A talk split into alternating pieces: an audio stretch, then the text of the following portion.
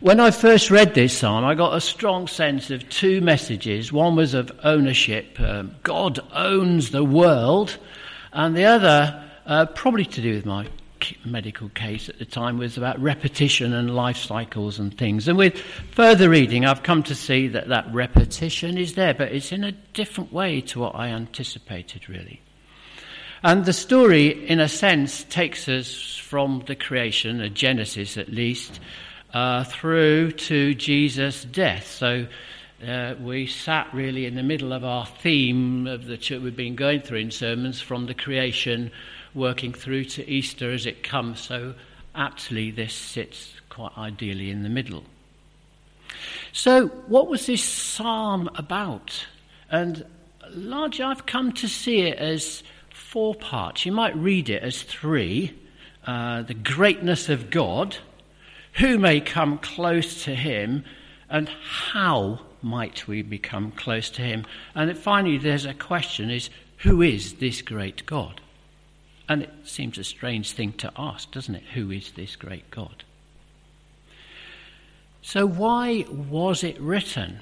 It was written to celebrate a pivotal moment in the Israelites' history the ark's movement into Jerusalem. Now, that ark had been with them for years and years and years in different phases, and I've read that even at one time the ark was lost. It was taken off them in a big battle by uh, Philistines, I think it was.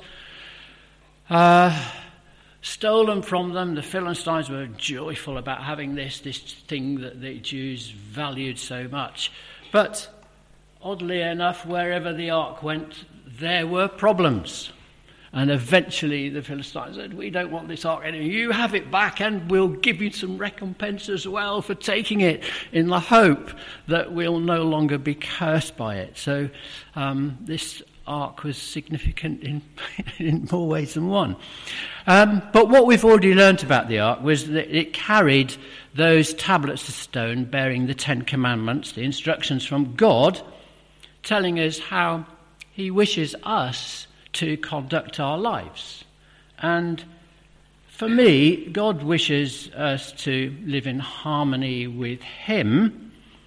And a part of doing that is that we live in harmony with each other.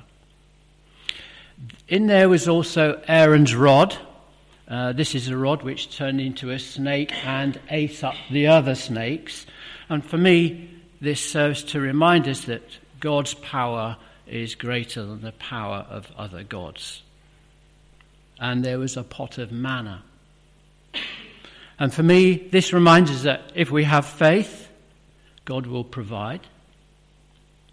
But there's a little bit more to it than that. It reminds us that God nourishes the soul and that nourishment helps to sustain us through those hard times, those barren periods that it sustained the Israelites through, their wandering through the desert. So I think that the ark was hugely important symbol to the Israelites. It was evidence of God's relationship with the Jews, and it had been them with them from much of the wandering through the deserts, and these were the people chosen by God, a powerful God. And I'm not sure that I can really comprehend the fullness of what this must have meant to them. So that's basically why it was written. Now we come to the psalm itself, headed The King of Glory and His Kingdom. And it starts with The world and all that is in it belong to the Lord. The earth and all who are on it are His. And we have repetition, there's repetition throughout this psalm. Some suggest that it was written as a it was written as a ceremonial piece anyway, but uh, a, a, priest or a leader might have sung one part and then the second part was sung in response. So it'd be like, the world and all that is in it belong to the Lord, and the response perhaps was the earth and all that are in it are His. But the repetition does serve as emphasis, doesn't it? And in there, there's that strong sense of ownership. Everything, everything belongs to God. And maybe I was feeling a bit morbid when I first looked at this, having recently had my diagnosis and things. So it made me think of those burial words earth to earth, you know, ashes to ashes and dust to dust.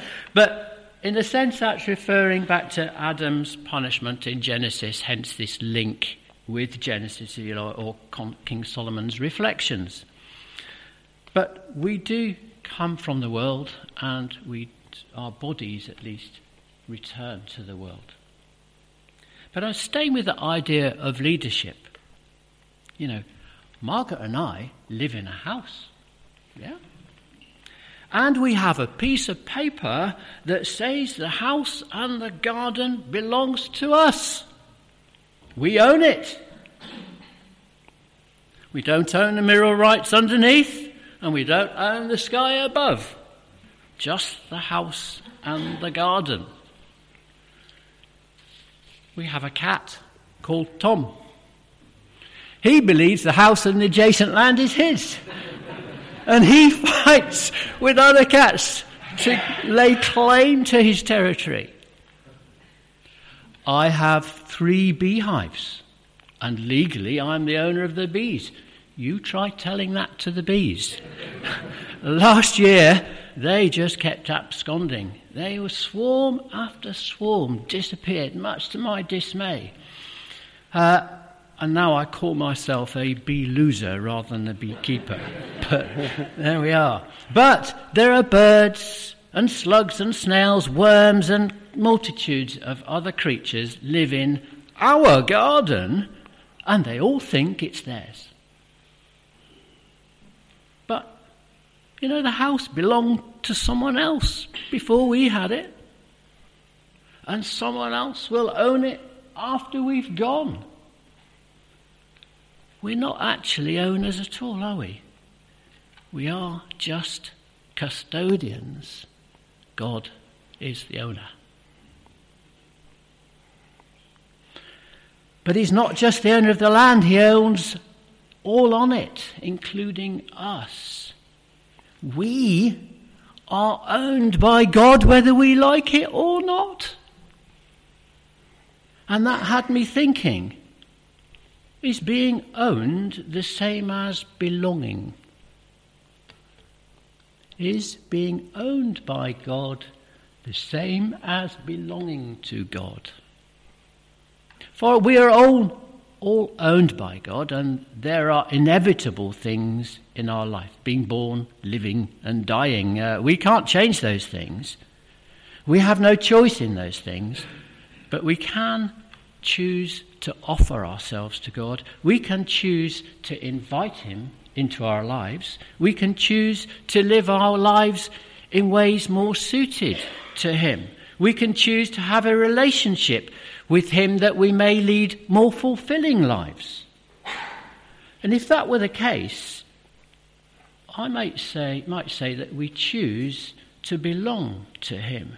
He will always own us, but we can choose to have something better than being owned. We can choose to have, or we can choose to belong to Him by having a relationship with Him. The psalmist goes on. He built it on the deep waters beneath the earth, and he laid the foundations on the ocean depths.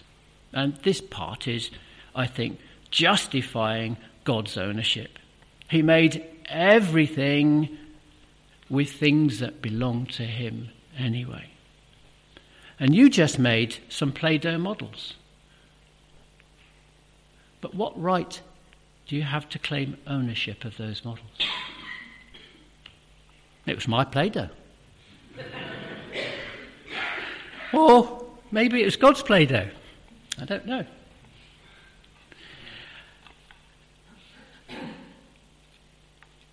So that was about God and his ownership. The next bit is about who. Who has the right? The question is who has the right to go up Lord's Hill? Who may enter his holy temple? And I think it's worth thinking about what this place means to the Jews.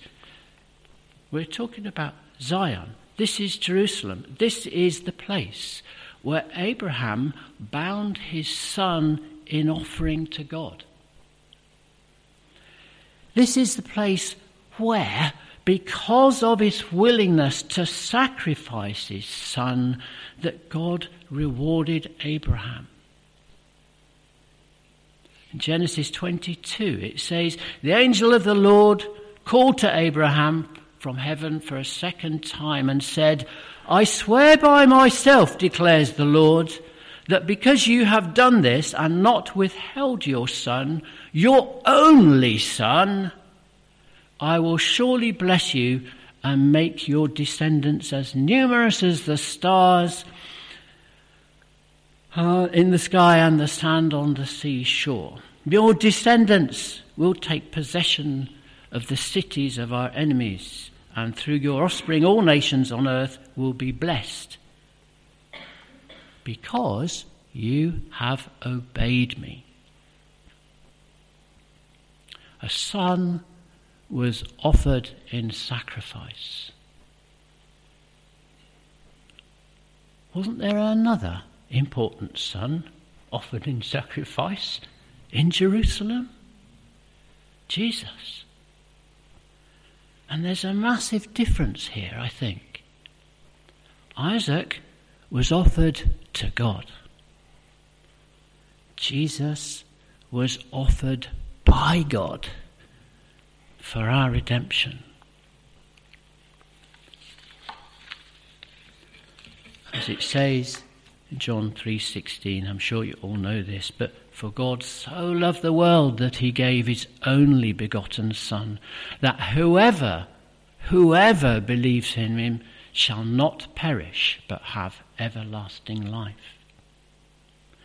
So maybe now we're beginning to see what an important event is being celebrated here in Jerusalem when this was written. The ark is evidence of their relationship with God finally arriving at this sacred place. These things coming together. And the psalmist goes on to ask the question then who has the right to go up Lord's hill? Who may enter the uh, holy temple? And again, we have that repetition.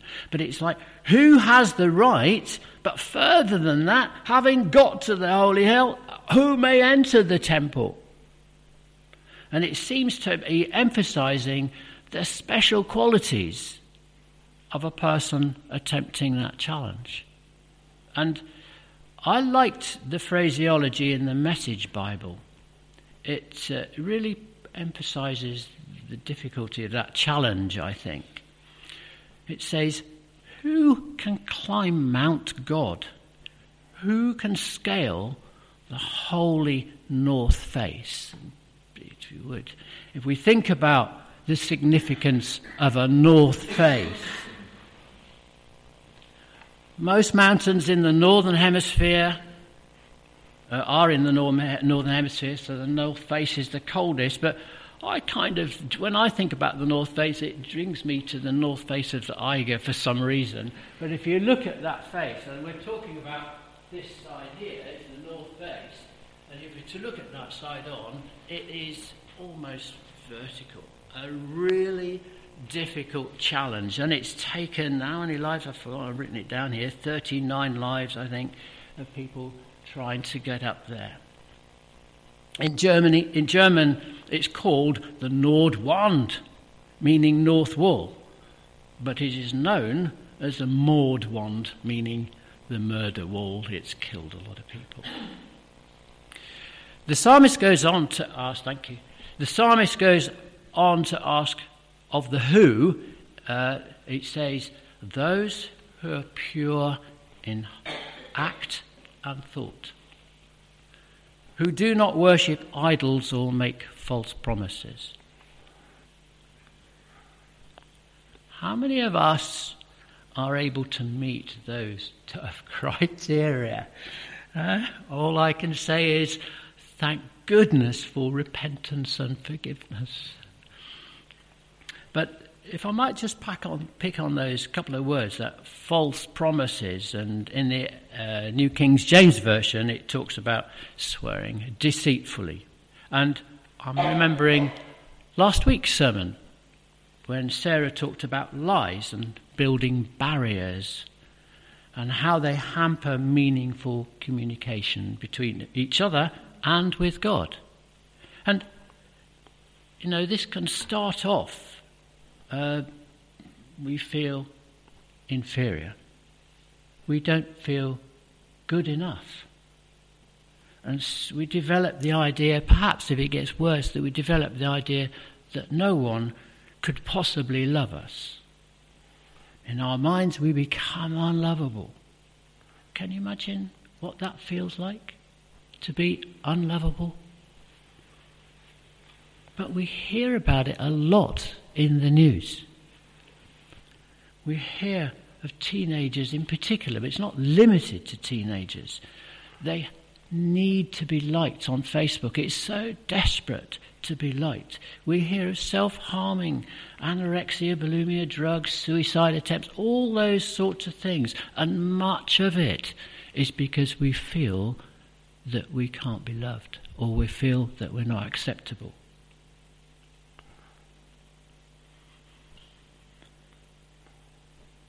So, being unlovable makes us feel vulnerable. And so we create a false self, a persona, if you like, and the hope that that persona will be accepted. But it needs constant effort to shore that up. And it prevents people and it prevents God knowing the real you. And so the real you becomes increasingly lonely. What's the solution? I think that's the scariest thing ever. Take down the wall. Make yourself vulnerable. Isn't that scary? But I believe that's what we're asked to do. We're asked to come to the Lord as we are as your true self. And in Joel, he says, And it shall come to pass that whoever calls in the name of the Lord shall be saved. Whoever comes in the name of the Lord shall be saved. Anyone who asks. And the psalmist goes on to say, and the Lord will bless them and save them. The Lord will, uh, God will declare them innocent. Such are the people who come to God, who come into the presence of God. And I go back to Abraham really, because I know he's known as the great faithful one, but he didn't always get things right. In fact, he went against God, didn't he, when he married a second wife? He'd been told that he would get a son, yet he took this into his own hands. And he argued with God in the defense of Sodom and Gomorrah. Yet he was given that tremendous blessing. And every one of us has a promise of a tremendous blessing too. You know, the blessing of eternal life. Next, the psalmist refers to the opening of the gates. Fling wide the gates, open the ancient doors. And perhaps this is a reference to the gates of the city of Jerusalem through which the ark would pass on its journey into the mount, up to the mount. But symbolizing perhaps Jerusalem opening access in its heart, in the heart of Jerusalem, to receive the ark. If we look at the new uh, NIV version, it says, Lift up your heads, you gates. Lift them up, you ancient doors. And I think that's referring to us, everyone in this room here. The psalmist is recognizing that we are gates, we are barriers. It's us that's not letting the Lord into our soul. our personal Zion, if you like. And it's almost as if he's saying to us, Lift up your eyes, you dunderheads. That's how I kind of read the, the way he's saying it. And next is where we go on to what's considered to be a prophetic element to this when it asks, Who is this great king? Well, I ask, Who rode triumphantly into Jerusalem on a donkey? A king traveling as a servant. All the while knowing that he was going to his death. Did he not fit that earlier definition of who could go up to the mount and who could enter the, temp- uh, the temple? Those who are pure in act and thought, who do not worship false idols or make false promises. Jesus, I think, is the only person ever to have met those criteria. But the very bit, along with that last bit, I think relates, to what we must do in order to belong to God. In terms of the gates, we need to open our hearts. He said we are gates. We need to open our hearts to Him. And Jesus tells us that we must seek Him, ask Him to come into our lives and receive His Holy Spirit. From the Sermon on the Mount, in Matthew 6, he says, But seek first his kingdom and his righteousness, and all these things will be given to you as well. And in Matthew 7, ask and it will be given to you. Seek and you will mm. find. Knock and the door will be opened to you for everyone, everyone who asks receives. No one, sorry, the one who seeks finds, and to the one who knocks, the door will be opened. The message is clear, isn't it? The buck rests with us. God is there. We have to take that step. We have to believe in him. We have to have faith in him. And he will guide us so that, in truth, we will come to know what belonging to the Lord really means. Now, I put that some, the psalm really sum it up. God is Lord. You can be in his presence. You only have to ask.